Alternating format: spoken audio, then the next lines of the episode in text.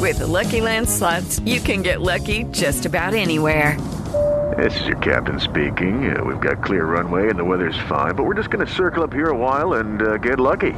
No, no, nothing like that. It's just these cash prizes add up quick. So I suggest you sit back, keep your tray table upright, and start getting lucky. Play for free at LuckyLandSlots.com. Are you feeling lucky? No purchase necessary. Void where prohibited by law. 18 plus terms and conditions apply. See website for details. With Lucky Land slots, you can get lucky just about anywhere. This is your captain speaking. Uh, we've got clear runway and the weather's fine, but we're just going to circle up here a while and uh, get lucky. No, no, nothing like that. It's just these cash prizes add up quick. So I suggest you sit back, keep your tray table upright, and start getting lucky. Play for free at LuckyLandSlots.com. Are you feeling lucky? No purchase necessary. Void where prohibited by law. 18 plus terms and conditions apply. See website for details. Hey guys, it is Ryan. I'm not sure if you know this about me, but I'm a bit of a fun fanatic when I can. I like to work, but I like fun too. It's a thing. And now the truth is out there. I can tell you about my favorite place to have fun Chumba Casino. They have hundreds of social casino style games to choose from, with new games released each week. You can play for free anytime, anywhere and each day brings a new chance to collect daily bonuses. So join me in the fun. Sign up now at ChumbaCasino.com. No purchase necessary. VGW. Void were prohibited by law. See terms and conditions. 18 plus. Football Social Daily with German Doner Kebab. Kebabs done right and delivered right to you via Uber Eats and Deliveroo. How's it going? This is Football Social Daily, a Premier League podcast from Sports Social, which in fact isn't daily at all right now due to the coronavirus pandemic. But three times a week, you'll still be kept in touch with all the news and opinion from the English top flight, brought to you from genuine fans who are missing the petty arguments down the pub as much as you are. All of those scraps about who's better out of Messi or Ronaldo.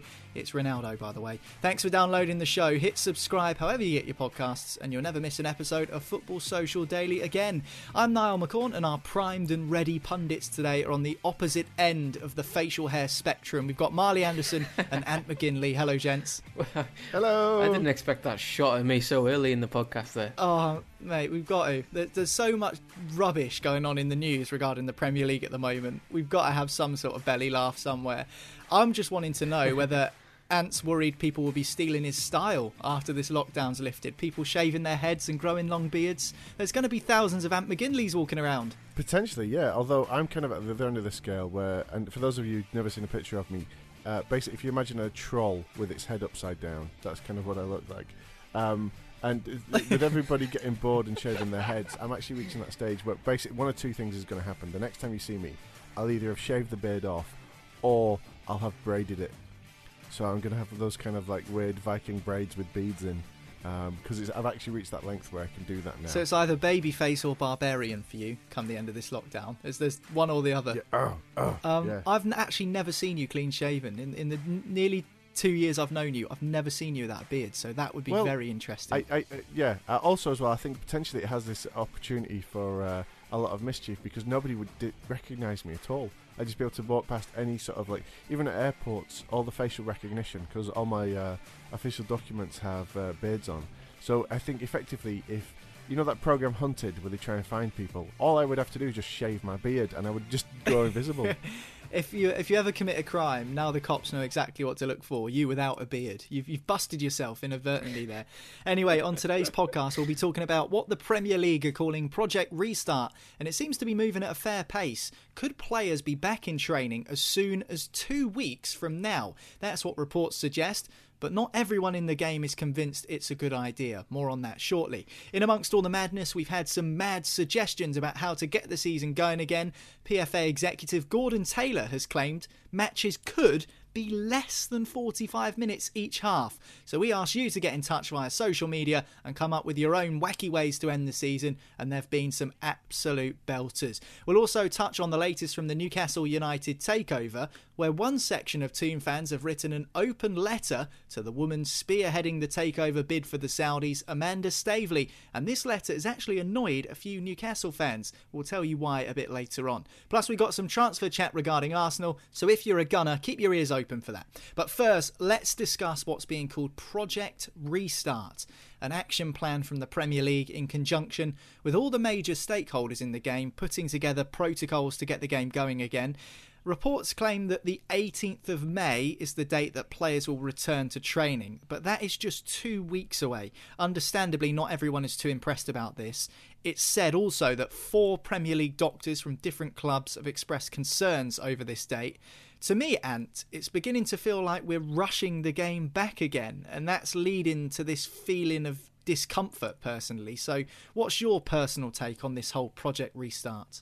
Well, for a start, it's the name, and uh, before I get into that, just the fact that it's got a name called Restart suggests that there is no option for it to not carry on. When when you consider what's actually happening around the world, and this virus that we're dealing with has no political affiliation.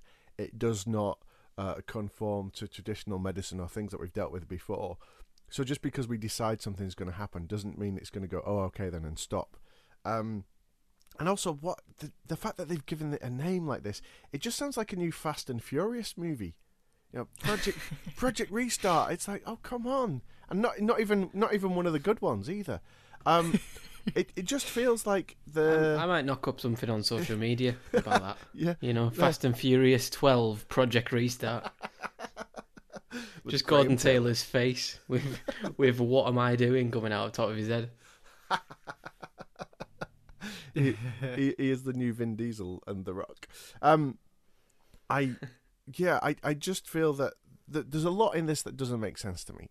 So, one of the motivating factors for this, as I understand, is the fact that if the season is not completed, there is the potential that they're going to face a an issue with the broadcasters like BT Sport and Sky um, over the money that's been invested in the season because the season hasn't been completed. Yet, Hmm.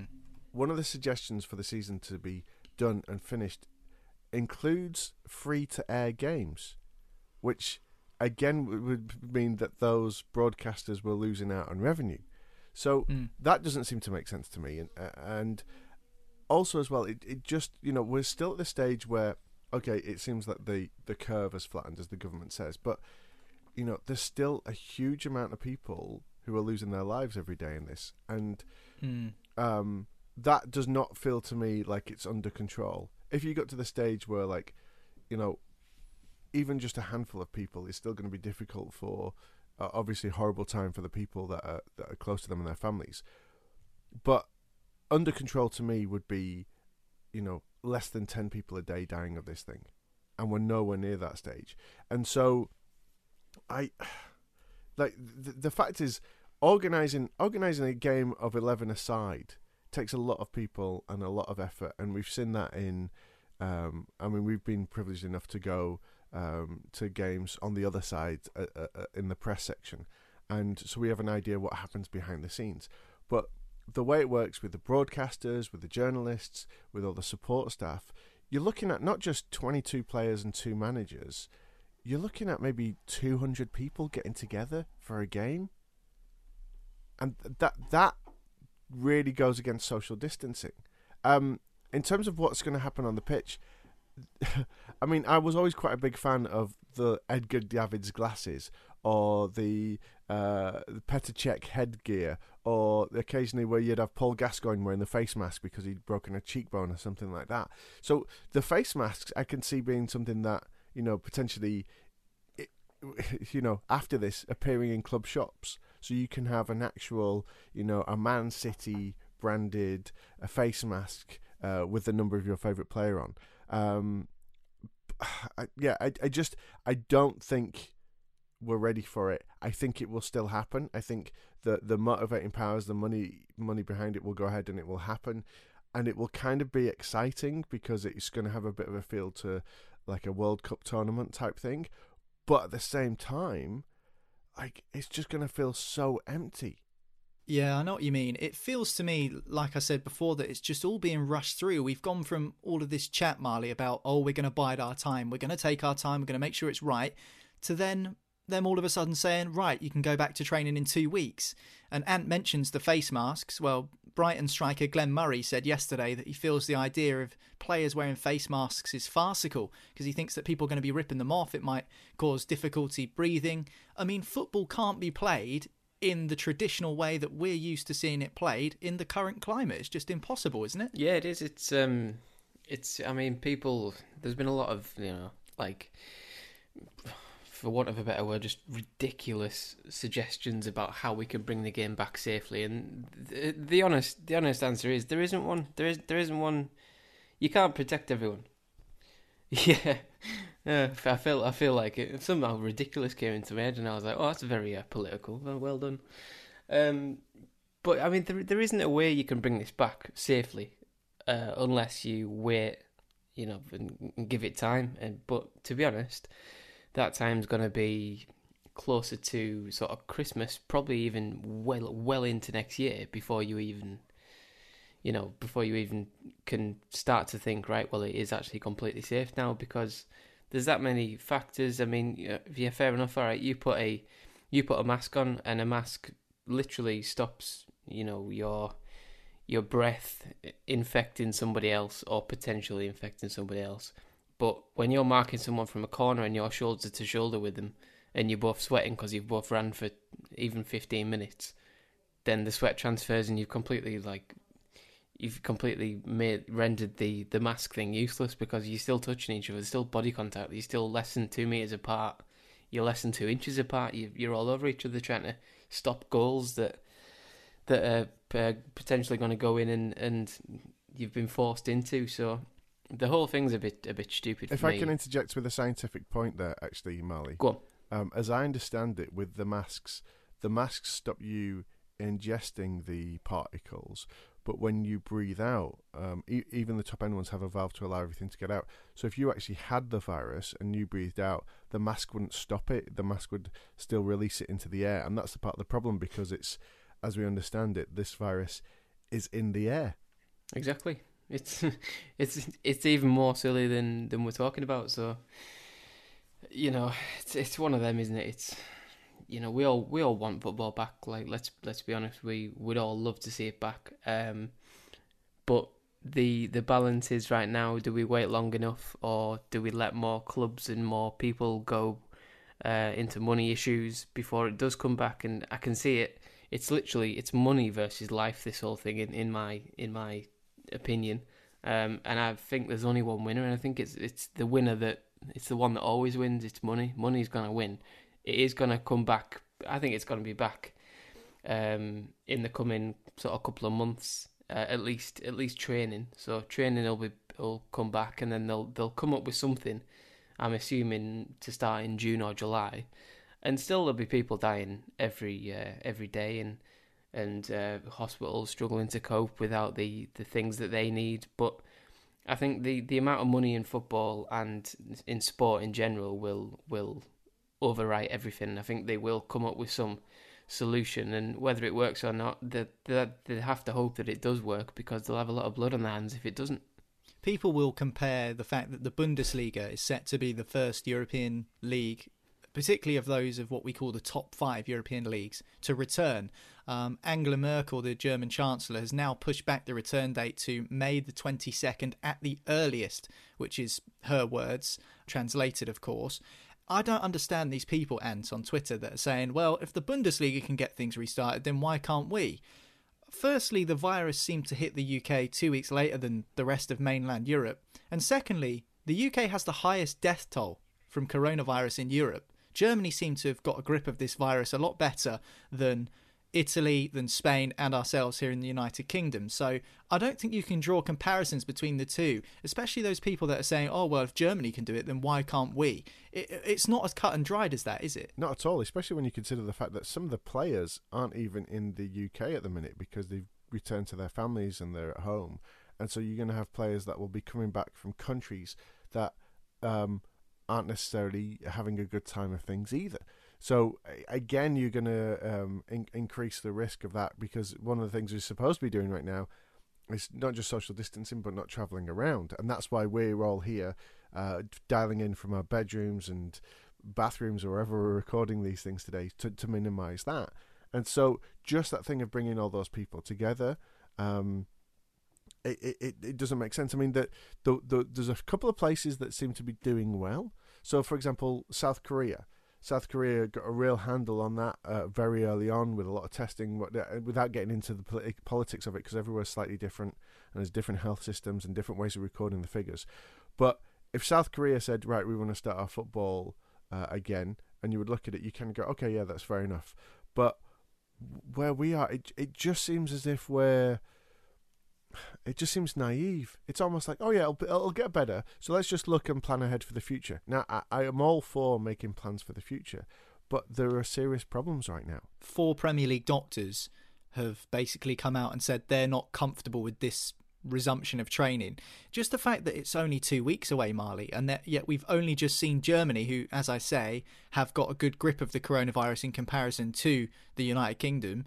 They've only just returned to training, and their restart date has been pushed back uh, a further few days to the 22nd of May. And they, they are well ahead of us in terms of their their exit strategy out of the lockdown period. So it almost feels like we are rushing this through. I, I just can't help but feel that that is my overriding emotion that we are rushing through a way to get the Premier League started again. And obviously, as you mentioned, it, it does feel like it's because of the money. Like the, the longer that we go on without football, the more that the Premier League and its you know corresponding businesses are hemorrhaging cash.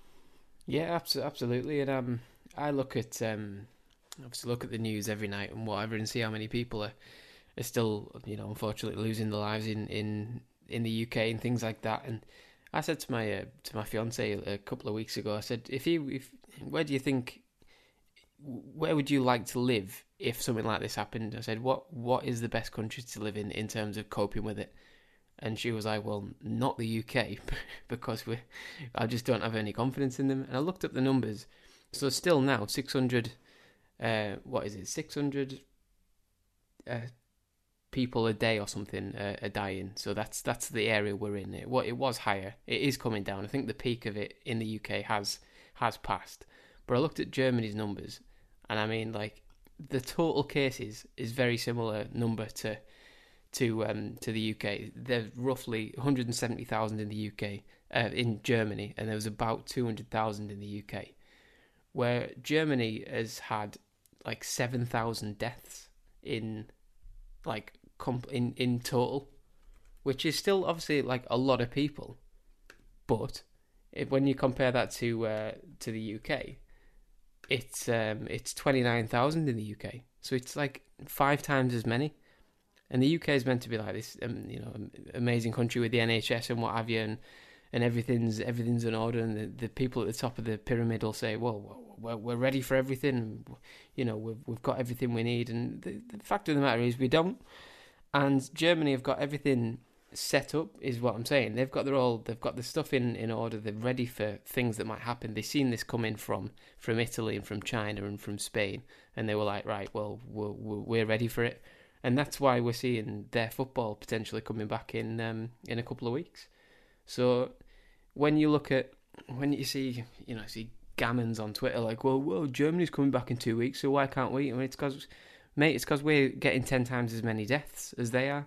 So that it's silly. I wonder if there's a factor there, Marley, as well about the, the amount of uh, revenue that's involved because the Bundesliga does not generate as much money as the Premier League, and you don't have to look very far to, to get a feel for all the deals that are involved with it. Just for example, yesterday I had some chocolate, and on the on the wrapper for the chocolate it said, you know, win Premier League tickets. Now that is just about chocolate that I'm having, which I probably shouldn't be doing. Uh, otherwise, I'm going to come back heavier uh, than, than ever before. But that's a sponsorship deal that's been arranged. That's uh, a lot of money that's been invested from that company with the Premier League to have those rights to do those things. A lot of organisation, a lot of people's jobs involved in that. There's a huge amount of infrastructure and finance going way beyond the actual games themselves, all around it as a brand, as the licensing. I mean, even like I've heard some people talk about why don't we just postpone and pick the season up again when we can? So it's just in, indefinitely postponed, and then maybe pick it up next year. Fine, but then that's going to have massive implications, not just on players' contracts, but on contracts with companies like EA Sports that make the FIFA games. Suddenly, what do they go? Do they, you know, it might bring us to that nice thing as a gamer where you buy FIFA 21, but you actually buy it in 2021, whereas usually you buy it, you know, six six months before uh, you reach that year. But there's there's such a uh, a web, a very complex, complicated um, machination of of deals and finance and people's careers and all those things. But here's the thing that I'm going to say: yes, it's complicated, but you know what? If we get that wrong, we can make it better. We can we can come back and figure it out. If you get it wrong the other way, people die. Yeah, we know what's worse, don't we, Ant? We know exactly what's worse, and I think that's the thing. It's people sometimes at the top of these pyramids blind to the fact that things will recover and that life is more important than anything else. And I think that is the overriding factor that I've got about it. I think the key is players. I've said this on the podcast before. I think the key is players. If the players go, well, we don't want to wear masks, we're not happy, we don't feel safe, we're not playing, then they haven't got a leg to stand on. And talking of players, their representation in terms of a trade union is the Professional Footballers Association, the PFA, and their chief executive, Gordon Taylor, as well kind of made himself look a bit stupid recently. He claimed that matches when Premier League returns could be less than 45 minutes each way, which we just think is stupid. So we ask you to get in touch via social media and come up with your own crazy ways to end the season. And Marley, they've been flooding in, haven't they? There've been some absolute crackers in terms of stupid ways to conclude the season. Yeah, there has. Um, I mean, when I read this yesterday morning, I was like, who said this again? Gordon Taylor, and I was like, hang on, isn't he like in charge of quite a big organisation that you know is is quite important in football? Um, and obviously it is. Um, but I mean, it just doesn't solve anything, does it? Like this whole thing of or let's have a shorter matches. Like, why? What? What does that do? Does, does it make does it make professional athletes, you know, not quite cope with that last ten minutes? So we'll, we'll, we'll reduce it for thirty. No, minutes? I'll tell you what it is, Marley. The coronavirus. After forty minutes, it becomes twice as deadly.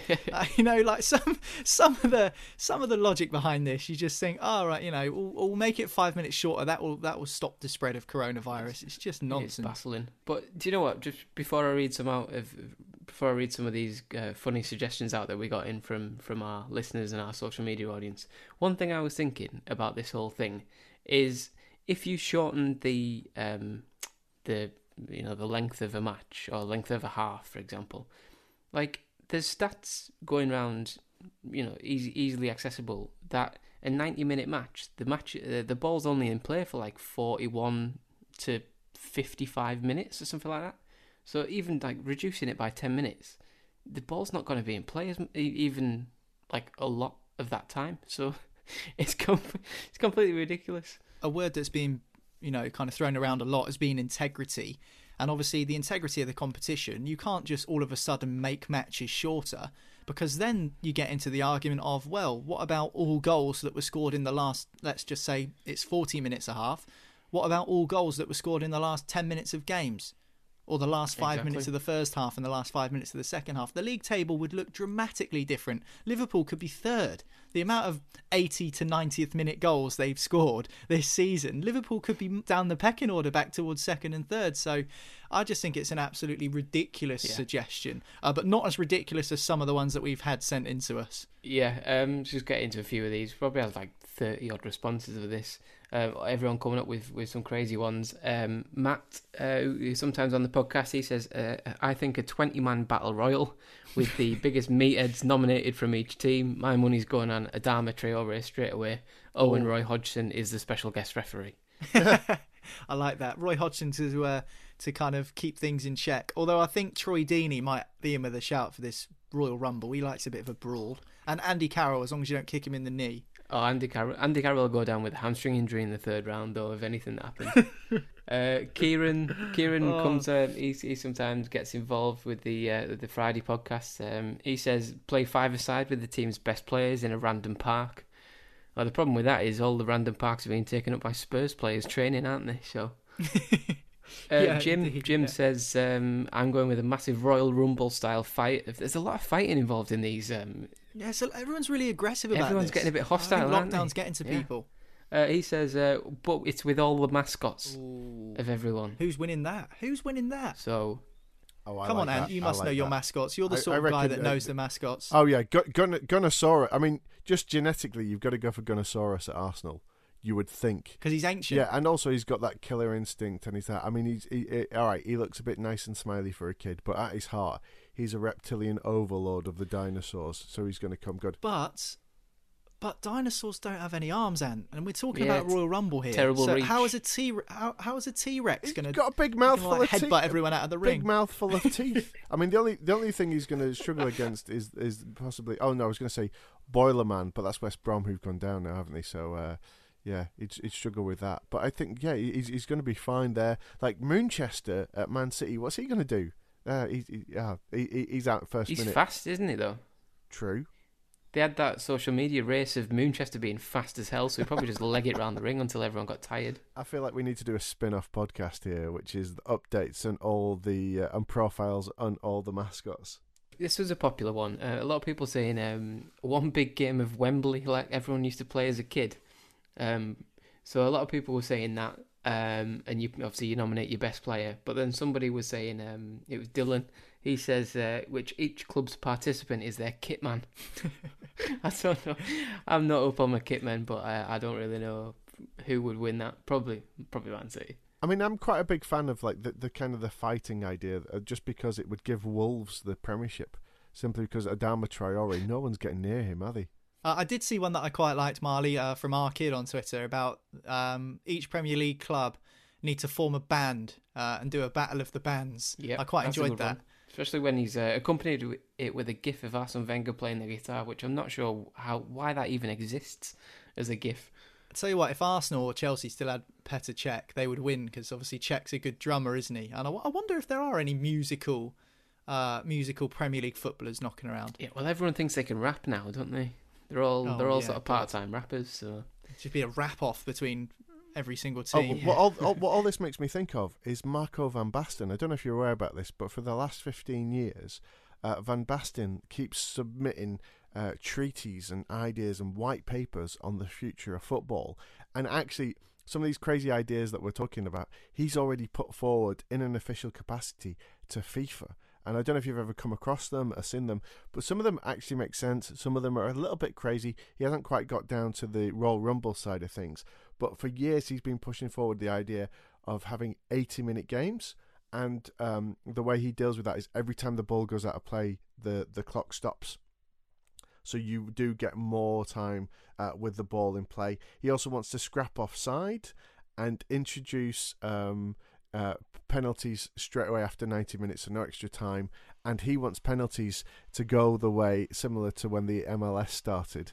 Um, so you have eight seconds to score the goal, and uh, you run up with the ball.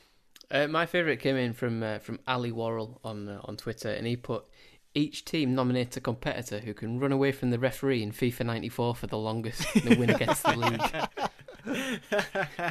Very good. If you What a game! Yeah, if you're not familiar with FIFA 94, perhaps uh, that's a little bit uh, too old school for you. Basically, when you used to get booked or sent off, you used to be able to run away from the referee, and he wouldn't be able to book you until he got close to you, and it it would go on forever. That's a good one. Um, there's a few more people mentioning uh, three, a three-legged race uh, between a manager and the captain, but I just felt sorry for Roy Hodgson on that one because he's 71 years old. He probably just get dragged along like as if it was like being attached to a car. Can you Anyone imagine? Newcastle with Steve Bruce as manager as well, I think they might struggle with unless you put like a, a doner kebab at the end of the the finish line. Yeah, yeah. I can just imagine. Can you imagine Wilfried Zaha being uh, strapped to Roy Hodgson? Jesus. Uh, a few others, people saying uh, a one bounce tournament, uh, that classic uh, game you used to play as a kid when you bounce it off, uh, you bounce it off a wall and you only get one bounce to uh, control it and send it back, kind of like wall tennis. Uh, someone said head tennis. Um, someone said musical chairs in an empty stand. Uh, a thumb war was another one. Uh, another one, and someone's been watching too much Bake Off because somebody said uh, both teams have 44 minutes to make a best, the best Victoria sponge, and then the winner's that. I don't know where that's come from. Um, Do we not have the technology just to have every every player play themselves at FIFA, and play all the fixtures out like that, and just take and just accept it because it's got that accurate and that close to it. Could we do that? Nah, I'm not having that FIFA's realistic. Like a no pro chance. pro clubs tournament. yeah. Well, anyway, thanks to everyone for your suggestions of wacky ways to end the season. Keep them coming in on our social medias. It's at the Sports Social on Twitter, at Sports Social on Instagram. You can also find us on Facebook. Just search the Sports Social and you will find us. Anyway, time for a quick break now here on Football Social Daily. Afterwards, we'll be talking about the latest on the Newcastle United takeover and some interesting transfer gossip coming out of Arsenal. Don't go anywhere.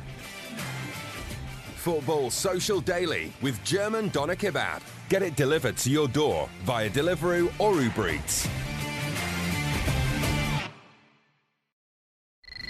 Football Social Daily. Subscribe to the podcast now so you never miss an episode. Welcome back to Football Social Daily, the daily Premier League podcast, which isn't quite daily at the moment, just three podcasts a week due to the coronavirus pandemic. But according to reports, Premier League players could be back in training as soon as two weeks from today, so we might be back on our daily schedule very, very soon. We'll have to wait and see on that one. Now, then, we're going to talk about the latest on the Newcastle United takeover. Alongside me on the podcast today, we've got Ant McGinley and Marley Anderson, and we asked Marley, who is a Newcastle fan, on the last podcast whether he was feeling a little bit nervous about the possibility of the takeover not going through. It's all seemed to be a little bit quiet, but I think everyone up in uh, Tyneside is pretty confident that the Saudis are going to take over the club. But there has been some interesting developments over the last 48 hours or so. A supporter has written an open letter to a woman called Amanda Staveley, who is spearheading the Saudi Arabian backed takeover of Newcastle United. I'll read out the letter to you, and maybe you can try and figure out why this has annoyed a section of Newcastle fans. So here's the letter. Dear Ms. Staveley, at the beginning of the 2019-20 season, 10,000 if Rafa goes, I go Newcastle fans surrendered their season tickets. We let Mike Ashley know he had sucked as much blood out of us as we could stand. I would like to think that our sacrifice made a difference, that those 10,000 grains of sand finally tilted the scales, that we helped to drive him out of the club. Maybe I exaggerate our importance. It's hard to know what goes on in his mind, but certainly that mass walkaway couldn't have hurt our mutual cause. We're not asking for any great reward, only that we be allowed to come home to be where we would have been if it wasn't for Mike Ashley. When, COVID 19 allowing, season tickets go back on sale, everyone will want to be inside St James's Park. There'll be queues stretching halfway to York. But who should get those tickets? Of course, current ticket holders come first. After that, in all fairness, I believe that anyone who can prove they held a season ticket in the 2018 19 season and left when Rafa left should be given priority. Now, the letter goes on, I won't read the whole thing, but basically, it goes on to say that if you give see if you give tickets to these people that su- surrendered their season ticket at the start of the season, you'll get the right sort of supporters in the ground, the ones that truly care about the club. Now, Marley, this has caused a bit of divide amongst Newcastle fans because although they're reasonably respected, these fans that decided to give up their season tickets in protest against Mike Ashley, they did that. They surrendered those season tickets, knowing that they're not going to get them back. It's it wasn't like a voluntary, oh, we'll give up our season tickets until he's gone. Once you give it up, you give it up. It's like any Premier League club and a big club like Newcastle, there's a long waiting list. Yeah, and it's um, I mean, it's just like it's like anything, isn't it? You, you like you say, you, you give it up and and that's it. It's like me having a a lottery ticket and oh, I didn't cash it in, but I bought it and it's and now I can't do it anymore. So can I still win that ten million pound lottery? It's like no, sorry, mate, you can't because you haven't you've you've missed your chance, kind of thing. Um, you know, you mentioned there's a there's a a divide amongst fans. Um, I, I mean, technically there is because one said this and then 200 and odd people have responded to it as calling him a divvy.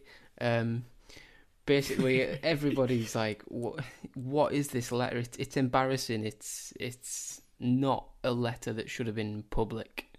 It seems like it, the whole thing just seems like a, a guy crying.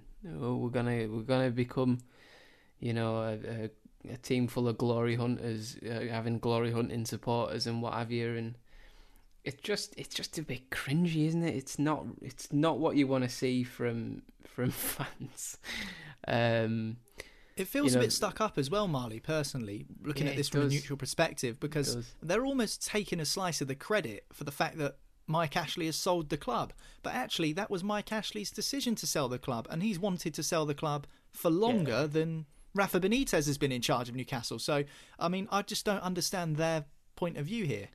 That's yeah, that's that's the thing for me. I mean, the, the that first first line where it where he says, um, "I would like to think that our sacrifices made a difference." I'm sorry, mate, but Mike Ashley was in charge of Newcastle f- uh, for 13 years, and if you've watched, if you've been part of the Newcastle um, fan base or whatever for the last 13 years, and you still somehow believe that it was you that, um, or a great number of you, that swung him into selling the club, you're absolutely deluded because there was nothing stopping him selling it for 30 it was on it was on the market for 5 or 6 years before this takeover even like finally seems to have materialized. There was he doesn't care about what fans think. He doesn't care that people want to you know punch him in the street. He doesn't care that fans want him out because it's a business to him. He's, he's he makes the money for for things and and uh, for himself and you know gets the dividends and what have you and keeps the value of the club as high as possible which means underachieving on the pitch because to achieve you know success on the pitch you've got to spend a lot of money. So um, if it's just naive to think that fans you know fans were protesting about for this guy for since since Keegan left back in 2010, I think it was Mm. nine, ten kind of thing, where where he came back and then realised they were all a bunch of idiots and, and had to leave again and was forced out by them.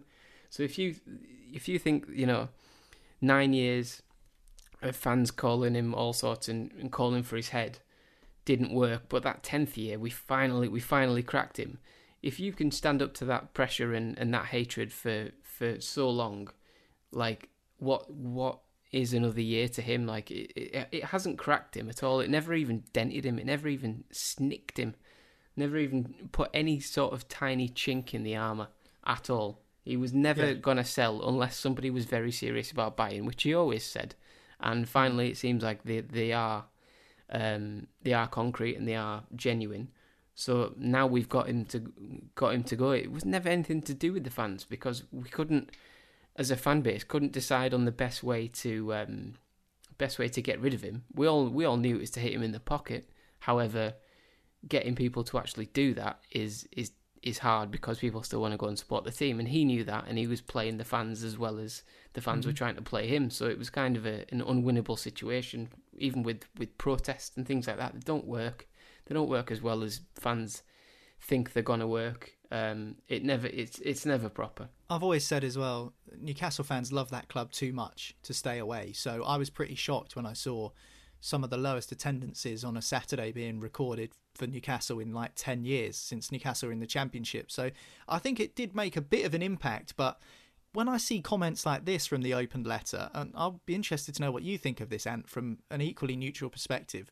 Not only will this be a fair and just reward for those who made the sacrifice, but it also means Newcastle will be getting the right fans in the ground. Now, this line here, not only will this be a fair and just reward for those who made the sacrifice, when you make a sacrifice, by definition, you don't do it to get a reward at the end of it. That that's not making a sacrifice. Making a sacrifice is you sacrifice something for the greater good. Now that reward and that greater good, in their original opinion, was to get rid of Mike Ashley, and that appears to be what's going to happen should the takeover go through. It looks like it certainly is going to. So why are they searching for a fair and just reward? I mean, if they want to go and watch their club, they're going to have to buy a ticket like every other fan because they're not going to be the only ones that want to go and watch Newcastle now. I think you've hit the nail on the head there with the definition of sacrifice because what is there, what he's basically saying there is giving up something in return for something else. Which, sorry to break this to you, mate, that's a job. You give up your time in return for, for money or something else, you, but, you know those kinds of things, or you give up your freedom in return for like uh, a home Yeah, life. That's, That's, called a marriage. that's called a transaction. Yes, exactly. And and this is not what it is. And also as well, just let's stop for a second and like hold the horses. It's not gone through yet.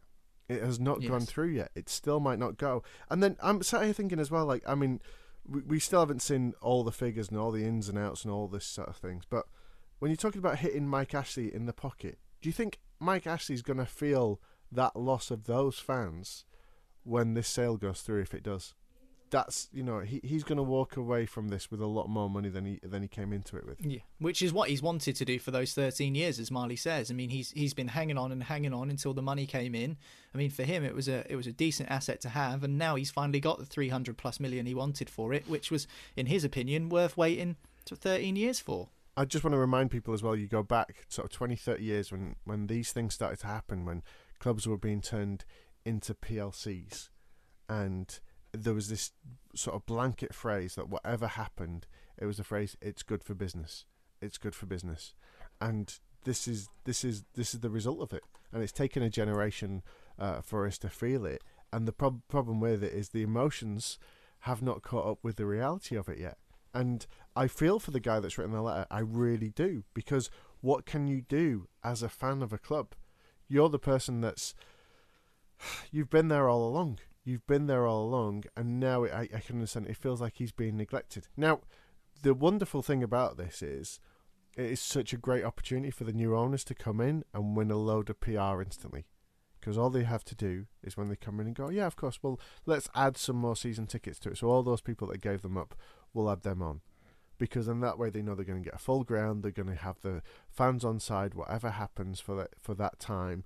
You know, there'll still be the good feeling because Ashley's gone as well. So um, that's that's an open goal for the new owners when they come in. So I'll be very surprised if they don't act on this in some way. I'm not sure how with the ins and outs that they'll be able to do it.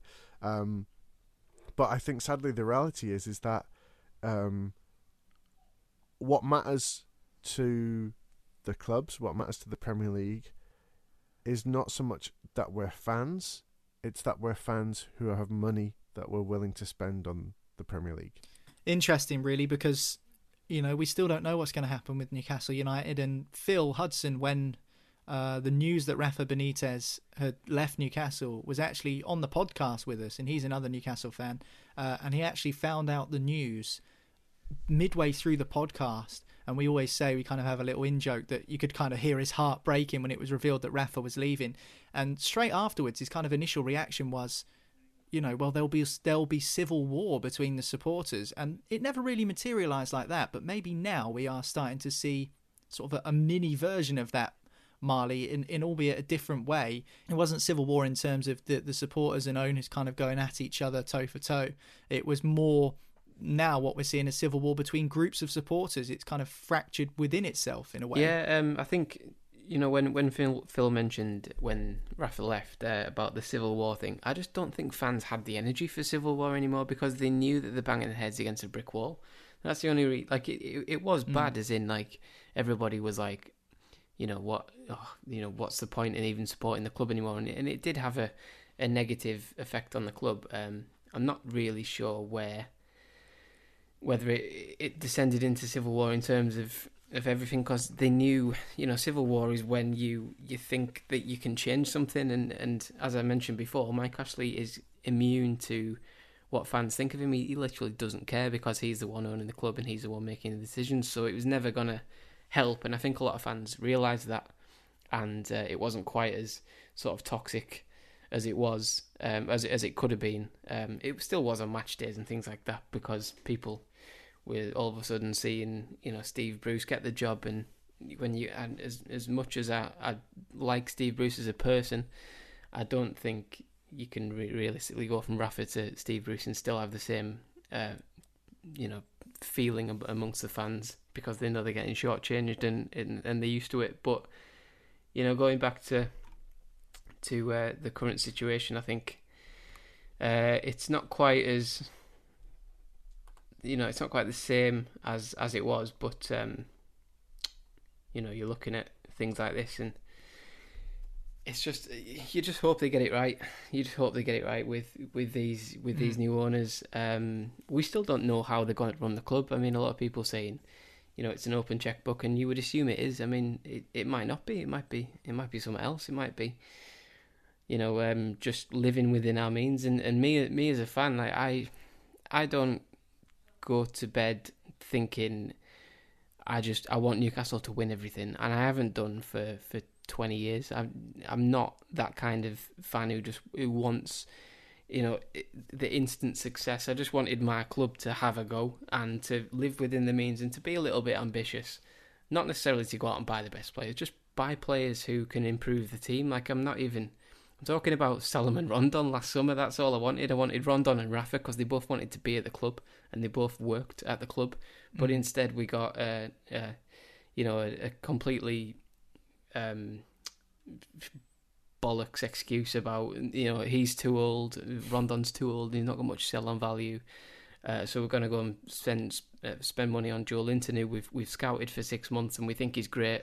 And then you put him in the team and you realise that he's not a target man. He can't play on his own up front, but we're going to try it anyway. So that's the kind of thing that annoys me as a fan. I don't really, I I don't really go to bed thinking, oh, wouldn't it be great if we signed Mbappe or or the next De Bruyne or someone like that. I'm, so I'm not really that fussed about that. I just want my team to try, and I think that's the the issue with Mm. a lot of uh, neutral fans who look at Newcastle and the ones that aren't clued into what fans want, and they, they say, oh well, all the Geordies do is demand success and and think uh, and think they're entitled to things because they've got a big fan base, and you can talk to everyone of that bloody big fan base if you want. And all we want is uh, somebody who's going to run the club that actually tries and lives within its means, and uh, is a bit ambitious. And hopefully, these new owners can do that. And that's all we can ask for, really. Okay, our final story of today's podcast uh, revolves around Arsenal and some transfer news coming out of there. A couple of sources reporting that Arsenal might have to sell up to six players to make up the rest of the remaining 72 million pounds they paid Lille for Nicolas Pepe in the summer.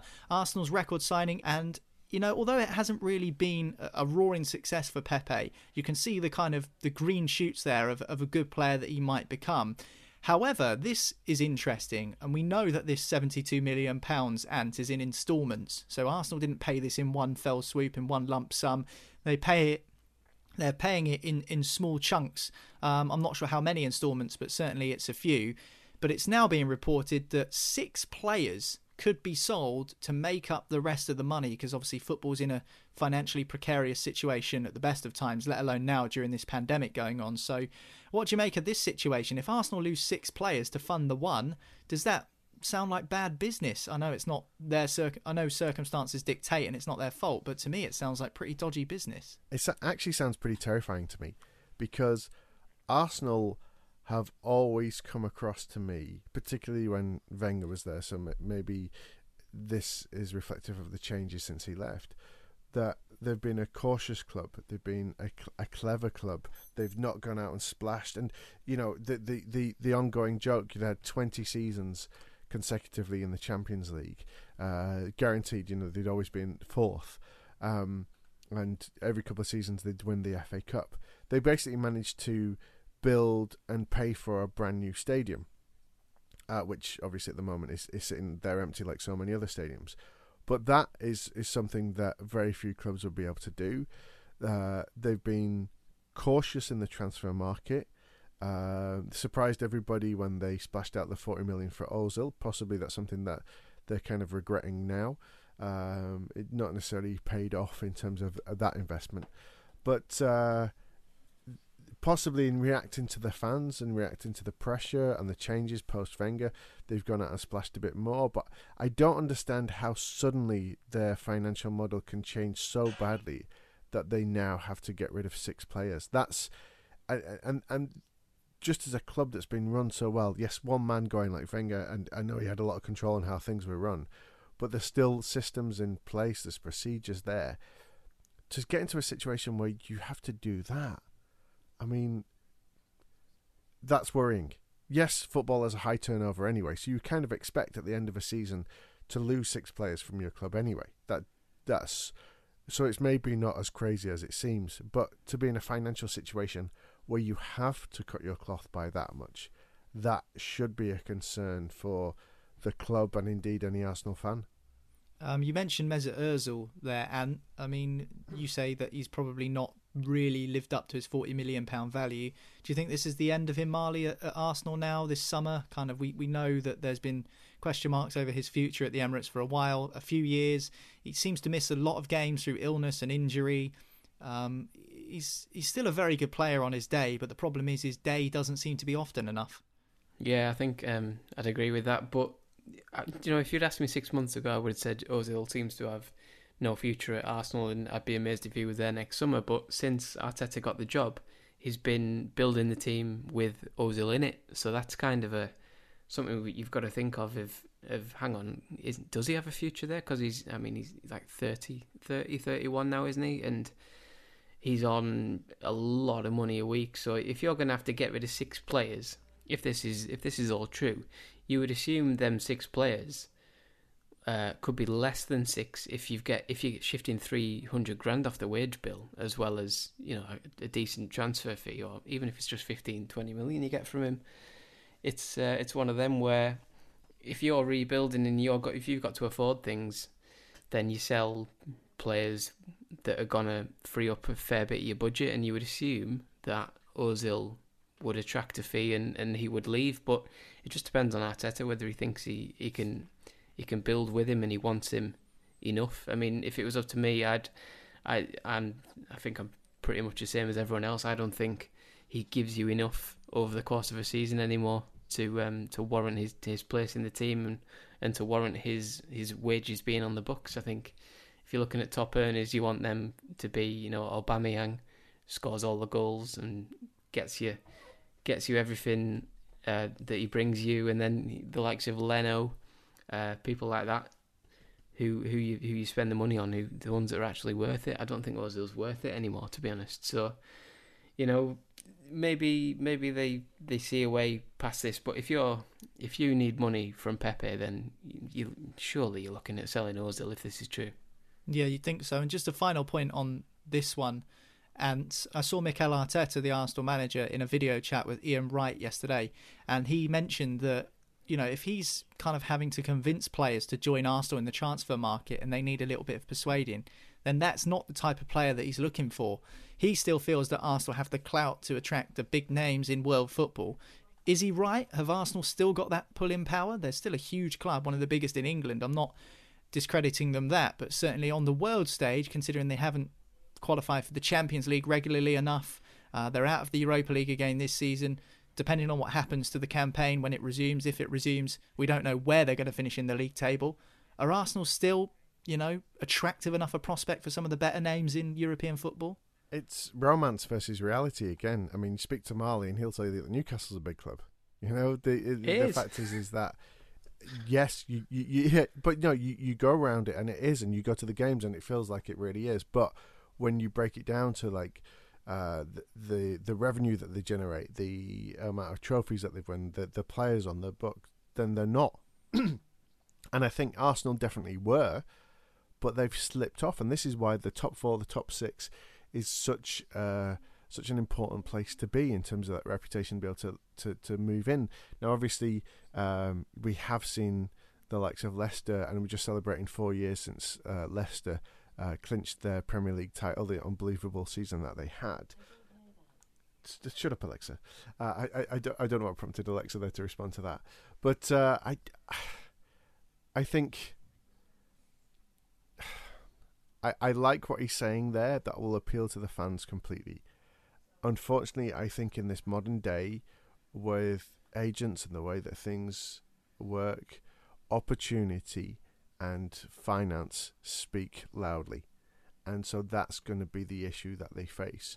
And it's a nice get out of clause, get out of jail free clause for Arteta to say.